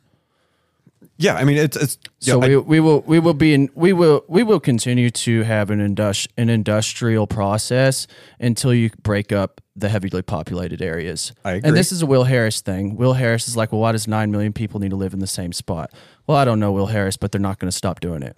that, exactly. Like you're not going to get everybody to move out of Southern California. The so- weather is just too nice. Yeah. So it, and and it, and honestly, those um as many people are moving to rural areas, it's actually more people are still moving to populated areas, and the population in those areas are continuing to grow. I think it's fifteen percent. Um, there's LA is estimated to grow fifteen percent by uh like 2035 maybe 2050 but anyways my point is is that populated areas aren't going anywhere um, and they'll continue to only get bigger and so your demand for an industrial process is going to remain now we can combat we can combat some of these things by improving our systems on the front end or on the back end the at the base the foundation growers and producers if we improve systems we can make an impact on that to a degree right? And you can get more direct to consumer. So if you know if those plants have if we process if we have higher gains and higher quality, then that means that those plants don't have to produce as much and they don't need as many people in theory, right? Um, in theory, to now they'll be need more than they do today, but per capita. Right. Um, so I just I like the conversation and I don't like it either. Like solar like solar panels is something off subject, but like solar panels are built by like slave labor. Okay, like I hate that. I don't like the fact, but I, but your shoes are also. I mean, like first world countries are built off the backs of third world. All right, always, and you can even do that internally in the country. I would say that rural America, like your food is so cheap because there's a guy that's willing to work the, to live on thirty thousand dollars a year. Okay, well maybe he gets paid enough to pay his bills, but also also live in the middle of nowhere. Also be the most prone to suicide also you know so all these negatives that you're so externalized costs that you i like to call them hidden costs instead of externalized costs because people are like where's this external coming from? Where's it coming from? No it's a hidden cost. It's something you don't think about right? And uh so yeah there are these addresses that these things that we need to address but it's like yeah we're screaming we're screaming about it screaming about it. It's like all right well let's let's figure out what we can start doing about it right? And uh because we know that some of these things are just going to happen. They are inevitable. Yeah. to a certain to a certain to a certain area to a certain point they're inevitable and they're only going to get more demanded of these processes I, um, that's fair. I suppose that's fair. Yeah, I'd love to live in a you know little house on the prairie world where th- that we could all homestead and sustainably live. But I also like laser tag and go to the movies. You have to have and- worked everybody to still be doing it. Yeah, yeah, yeah. So That's how this all started was with 40 acre homestead. yeah right. So if we if we go back there, what does that look like? It looks completely different. I I, I think yeah, like River said, the data is pretty clear that we're going to keep kind of doing things the same way we're doing them, but young people have proven to to care somewhat about quality and which in turn allows American beef producers to get that opportunity to shine again. We have a genetic pool of cattle in the US. We have these conditions environmentally and all over the country where we can produce top-notch cattle and they're right here at home. Yes, we have demand in the UK and in China and Southeast Asia. We're happy to sell them high quality beef. But we can do that here at home where people are now starting to get a true taste. I think inflation has allowed us uh, kind of one luxury as people started to things started equalizing. The McDonald's cheeseburger is just as much as a good quality cheeseburger that you can pick up at the grocery store. So now the I'd rather go with the better tasting meat. And you see it on TikTok, Facebook, everywhere. People they want to know where their food comes from and they want to know it's good, like high quality, very tasty, palatable meat. And we can do that in America really well and cheaper than anyone else in the world because it's high end beef. It doesn't need to travel so far. So I think that that, in terms of like the resistance of like what's going to happen to central U.S. is we're going to do a better job, or we're going to get kicked out. Brazilians can make cheap, low quality McDonald's meat or institutional meat, whatever you want to call it, and American producers can produce something of quality that globally is demanded. And and I think other places around the world they they can get really caught up on the climate and they can out you know cut beef out of their you know GDP that's not going to happen in the US it's state by state. We're not going to see this climate 2030 no cows in the US that will not fly in most of our states. Maybe some states will try good luck convincing people to not have a pot roast or a ribeye steak. You're not going to do that. It's easy to say. Yeah. But they want us to eat all. They want us. If they want us to eat meat, they want it to either be grown from bugs or grown in a lab from plants. I, I, I feel like this whole, you know, yes, there there are certain v- beef diets that aren't that great. There's there's ways that you can raise beef that are less or more environmentally responsible. There are ways you can grow fruit trees and edible plants in more or less environmentally responsible ways. But for the environmentalists to think that we're going to not eat cows anymore, or sheep, or goats, or chickens, or fish, and that everybody's going to go eat plant based food and we're all going to survive and be happy, I think they have a very short sighted understanding of how much land, chemicals, and fuel it would take to grow enough plant based food. Well, th- those are the same people that poop on the street. So just to be very clear, that here in Pratt, Kansas, there is no poop on the streets. But if we go to San Francisco, we will in fact find shit on the streets. So I just maybe wanted to point that out to your listeners that the people that are preaching all this eat bugs, they shit on the streets. So I don't know if we should really listen to them or not. Well, and I also I'm also curious as to really how many of those people there are. I, I think they're a really? very, very vocal, Right. extreme minority. Liberty for me and not for thee, right? like yeah, it's like, really easy to eat filet they really- mignon and tell you, You know, can't. squeak, have a big squeaky wheel. And I don't know if this squeaky wheel is going to get the grease. no, they've been around forever. Thank, I mean, and and honestly, thanks to uh, your uh, beef monopolies. Honestly, your beef monopolies are probably what is going to keep beef around. They're the ones paying the politicians. That's right. To Make the rules. Yeah, I- I would say that that's I would say that's your biggest your biggest push. It's like a necessary evil. I mean, it, that's your biggest pushback is those those guys are not going to Concentrated money. Yeah, they're not going to not get paid.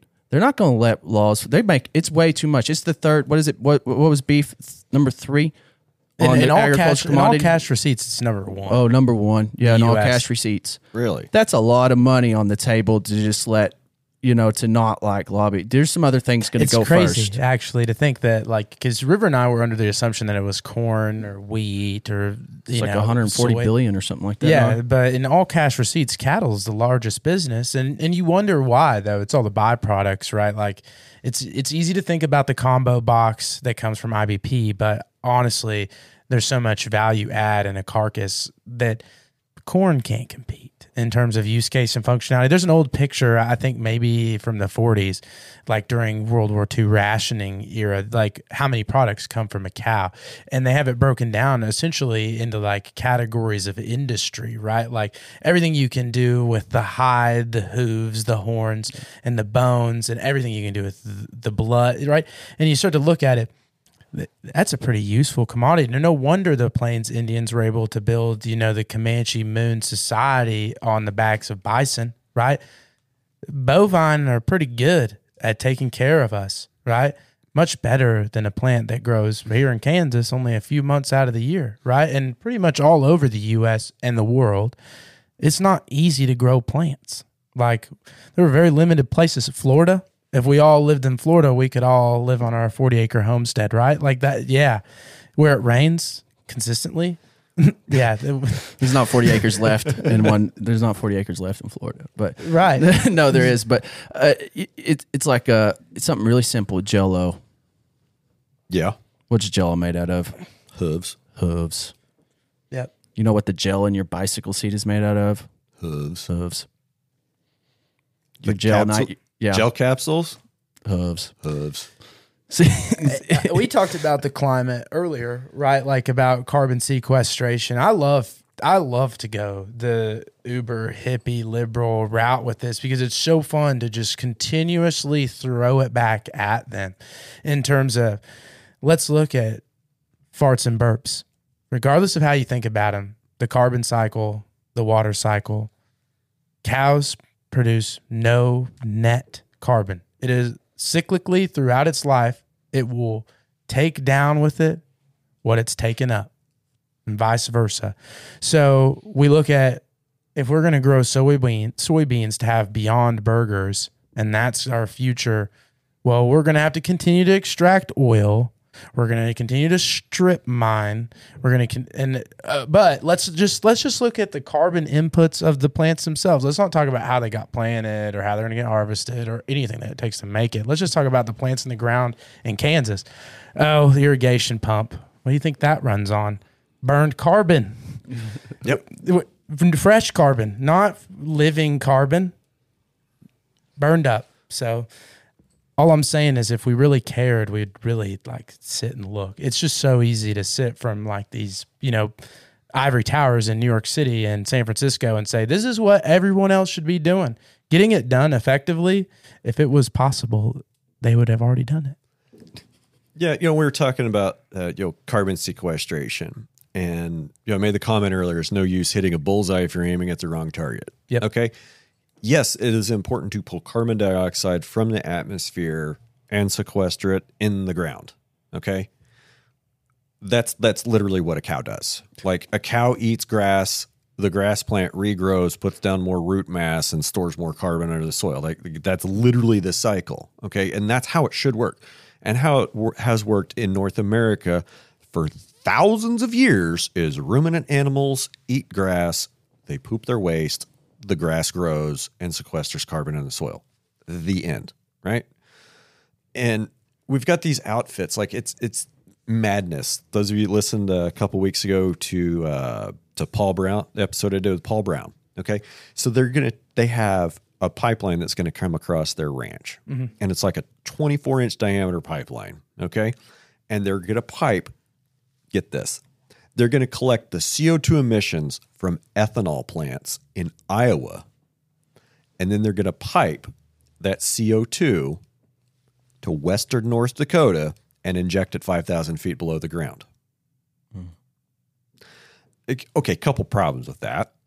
Number one, we're going to trans we're going to transport all of that carbon dioxide that far and inject it. That's how many miles of how much steel pipe that takes how much energy to put in the ground. And then let's go look at the source of where we're getting that from. Okay. We're going to grow corn and soybeans to take to an ethanol plant to heat up with electricity to make alcohol out of. And then we're going to take some of that byproduct and put it in a pipeline and pipe it a thousand miles away to re-inject it in the ground. Like that, no part of that system works. If Sounds like a ta- jobs program, right? it's, well, no part of it works if you take away the government's subsidy. Yeah. If you take away even one of the government's subsidies, the whole scheme falls apart. And it's one of those things that this is a government program that's given somebody a bullseye to aim at, mm-hmm. but it's the wrong target because all they're wanting to do is just take carbon dioxide and stuff it in a rock formation a mile deep.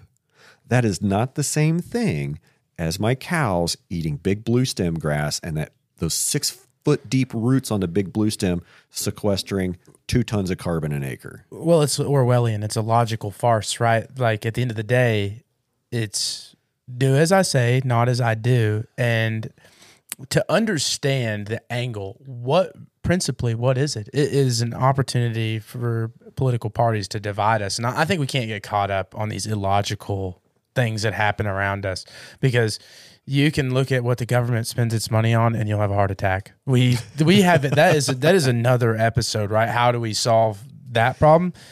I don't think we in this room can do that. I think we just need to build robots and raise cattle and do do what we can because if you look around, there are a lot of people that are going to do illogical things.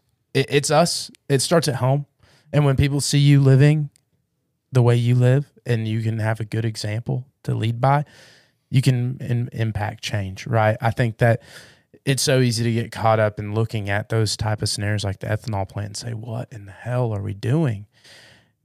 It's just a distraction, right? Yeah, yeah, and you- it's Someone thought that was a good idea.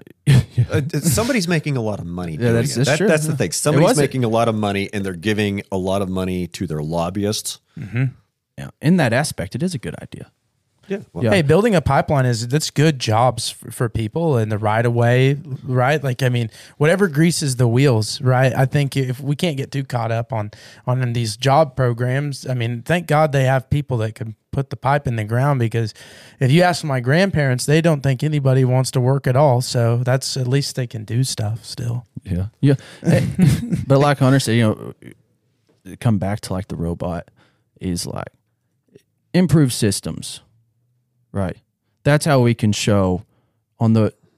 That's how we can show. You know, maybe all right. You know, maybe we don't need to show it. We shouldn't have to show as the rural as our like our population, right? Like the rural community and agriculturalists. Like we, we shouldn't have to show. I understand that, but we can we can just show some more though by improving systems, by adapting, by adapting new things, by showing the outs, you know, the outside world or the urban world or whatever you want to call them, that hey, no, we we're ch- we are changing, we are smart, and I think that's the biggest thing right there is is that right there because they do, I think most people see rural America as dumb Yeah, and uneducated.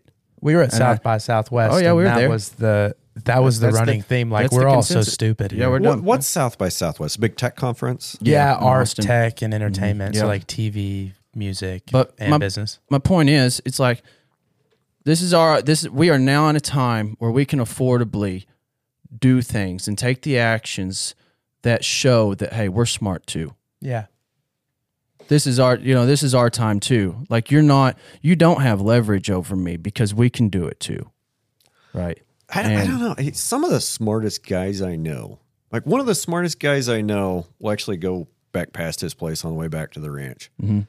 He farms a couple hundred acres.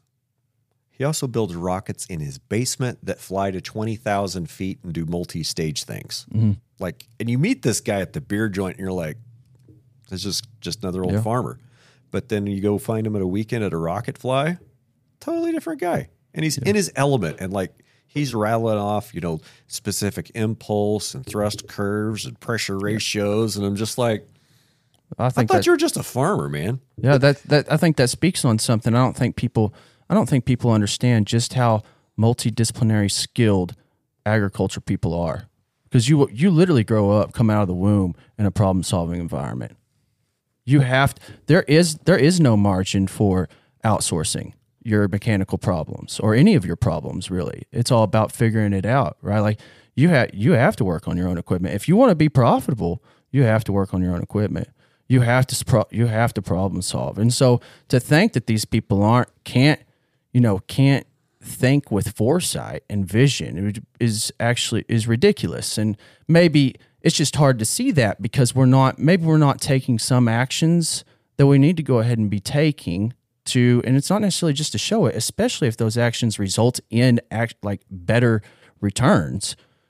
We can we can do you know knock out two birds with one stone from a from you know a societal societal aspect or from a from a presentation to the rest of the world. And and to ourselves and our operations. Yeah. Yeah, I think it's really it, it really is important to be reflective like that though, mm-hmm. River. I think that is how we are going to grow as people, as individuals, as communities, right? I look at Pratt and I, I'm honestly really impressed. Like it's always so good to come into like a small town and see that people haven't given up on it because the only people that keep these small towns and these rural places al- alive are the people around, right? So the only reason Pratt might be on the the list of options for somebody from the coast is because we've done a good job of building the community and honestly we need those people more than than they might need us right i mean if you're selling a 5 million dollar single family home in LA to move out here imagine what that can do for our economy you look around and it's really easy to get against the people that have done financially really well that have helped prop these communities up like farmers and ranchers it's really easy to get on them about their money and what they've done but it, just shows you that all it takes is a little bit of impact because you go to where i'm from the money goes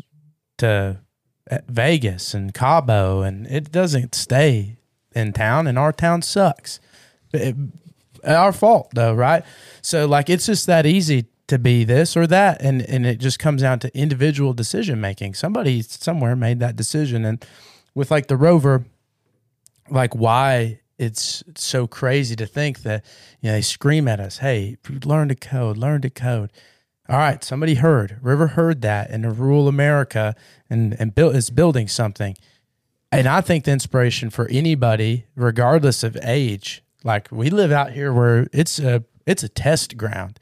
Can't really mess things up in a pasture. It's really hard. So, you know, it, it's this is an open market to innovate. You don't have city permit and ordinances to go with. It's it's an opportunity and a blessing that we have. you got your dad's shop. You know, like there's a lot of innovators out there and that that that don't. There's a lot of people out there that do not have the same opportunities as us. You know, it kind of works backwards against what we were saying about you know being in the middle of nowhere is kind of also sucks sometimes. But you know, you, you can really you can really show the world your value based on what we have out here and what you've grown up with. So you know improving systems the way i do it the, my entire point out of all of this is we can really i think we can really impact all the issues that we're talking about right now by improving our systems. Mm-hmm. And and you can do that and whether you improve and whether you do that and whether you do that from the money that you make improving those systems or from the system that you build that you then sell the money you make from that or however it is or that just the presentation that you that you put on to paint you know the industry in a better light. However the whatever the way i think if you are always working towards doing a better job at something right? And really and being open-minded right? Quit looking for the pitfalls and everything. You're there's going to be lots of new things and and most of them aren't going to be good but if you start coming in with an open mind you're going to see yourself you're going to see yourself excel at whatever whatever you're doing because you know if you look for the wrong in something right off the bat every time you're going to find the wrong in something right off the bat every time and is it are you going to move forward with it no mm-hmm. you're not One of my mentors that I had in the Navy, a gentleman by the name of, uh, we'll just call him Chief. We'll, we'll just call him Senior Chief Rice because that was his first name, I think, was Senior Chief. Um, Senior Chief Rice always used to tell me, you get what you inspect. And yeah that's a good one yeah, you get what you inspect. Yep. You know, you, if you go looking, you'll you'll find what you're looking for. Yep. And if you don't find what you're looking for, keep looking, and it won't take long. Yep. So we we've got to start moving on out of here. Um, what's what's on the horizon for Smooth Ag? What are you guys looking forward to in the next uh, next six months, a year? Uh, we're gonna so deployment. So we have customers in pipeline. We have customers uh, to deliver to. Um, so you're gonna see, you're going to see a lot of you're going to see a lot of really boots hitting the ground now. You're going to see a lot of machine. You're going to see machines in action. You're going to see a lot of content on that. Um, I think that you're also going. It's gonna we're gonna enter this period of what is really important to us is building trust and confidence in the product and uh, and what we're doing. So you know we'll have to be on our A game um, in that in that aspect. So I I think all in all a lot a lot of good things, and I think we're going to see things excel very fast from here. Um, I think it's like drones. Whenever drones first came out, it's like oh yeah whatever, and then like five years later or eight years later, everybody's got one Yeah, now everybody's got them. everybody's got one now, right? It's like, okay, that's it's this that's how fast it moves, right, guys? Like, okay, you know, you're like you're wary about it now, but I'm t- I'm telling you, you, as you see, you know, you may be wary about it now, like I said, but then let's let's give it like three, four. This is the time that you're going to start seeing like that, just every day, just more and more um, growth and uh, what what we call it, like reliability. Yeah. Um, You're going to see a lot more of that. So, I think also you're going to see some different um, equipment start to uh, start to make the uh, um, the media covers. You know, uh, you- Now, you're not just talking about your Ranch Rover. You're talking about other stuff that has yet to I, be well, imagined. there's some stuff we're going to do. Um, and It that, has been and that yeah that that has been imagined that what you're going to see out of us. But yes, on that that point right there, I think you're gonna you're about to see like once this uh once this kind of disease like once it kind of takes off, this disease kind of takes off. I think we're about to see a lot enter this in- industry. It is the sleepiest industry in ag as far as tech goes right now. And you know how fast they went to cash crops over the last like five years. Ye- How yeah. fa- ag tech has blown up. Ag, you didn't even know what uh, ag tech wasn't a word five years ago. Basically, you know, it was not thrown around like it is now, and it never even caught on to cattle for some reason. Like nobody hears about ag tech and cattle, and and so I think you're going to see a lot. You're going to see a lot of that hit cattle Well, I think I've fast. I've been hearing. I think yeah, maybe maybe speaking a little bit for Brendon here, but you know, for the last fifteen years, I think it's been a struggle for the tech sector to try to adapt or do anything with cattle or with agriculture because there's so many different kinds of cattle operations. There's it's and it's it's so diverse. Like you're there's no such thing as a typical cow owner. I mm-hmm. mean, we talked about that earlier. Typical cow owner owns what, like 42.2 cows. Like, Yeah. Mm-hmm. okay, that guy doesn't exist. You know, what is he dressed like? Well, we could probably pick most of them out of a crowd, but not all of them. Yeah. Well, it's hard And to it- put a metric on. It's it's hard to put a metric on it. It's not as many bolls that are on a, the amount of bolls that are on this many stalks within this.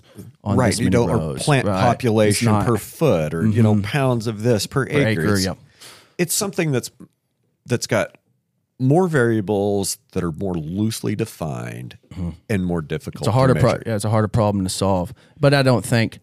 But if the money, but if it's there, I, I think that's it, though, right? Like there is an inflection point, like the supply and demand curve, uh, challenges that are worth solving because they're easy to solve, and how much money you can make. And I, think the choice has been clearly decided by most people that solve easy problems that make money first, and then we'll come to conclusions. I, I just think what what's crazy is that it wasn't a traditional place. Like River, like he said in his like origin story, it was like I just want to find one that I can just buy, right?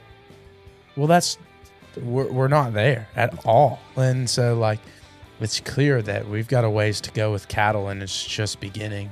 yeah, it's lot, lots of opportunity in the marketplace, right? Like there's a lot of uh, opportunity in this industry. Well, I'm for innovation? I'm glad I got to know you guys at the start of your journey. That way, I get to watch you as I get old, and you guys, and you guys kind of mature your program. We'll get old too fast. Running a business will do that, Yeah, yeah. especially in agriculture with cyclical drought. Yes. Yep. Yeah. Yes. Yeah. Thanks for having us, though. Yeah, this, this is has been awesome, great. man. Yeah, it's been a lot of fun. appreciate it. Appreciate you guys coming up uh, all the way from the Panhandle. It's been an awesome day, and uh, you know we're we're, we're kind of wrapping up the podcast, but we still have like almost another hour together driving around. So uh, That's rural America for you. yeah, Yeah. I mean, yeah, we had to drive an hour to get to the podcast. well, it's not that bad of a drive. No, Oh, yeah, it's no. beautiful. That's- that's how uh, it is. Scenic. Uh, what do they? What do they call it? Gypsum Hills. Yep. Yep. Yeah. I'll have to I'll have to do a little brainstorming in the next ninety seconds and figure out a way to go home that we didn't come up here, so you guys get to see a little bit extra of the country. Heck yeah. All right. Let me do that. Well, thank you so much. You bet. You bet. All right, guys. Um, we're gonna go ahead and and cruise right on out of here. Y'all out there have a great week. See ya.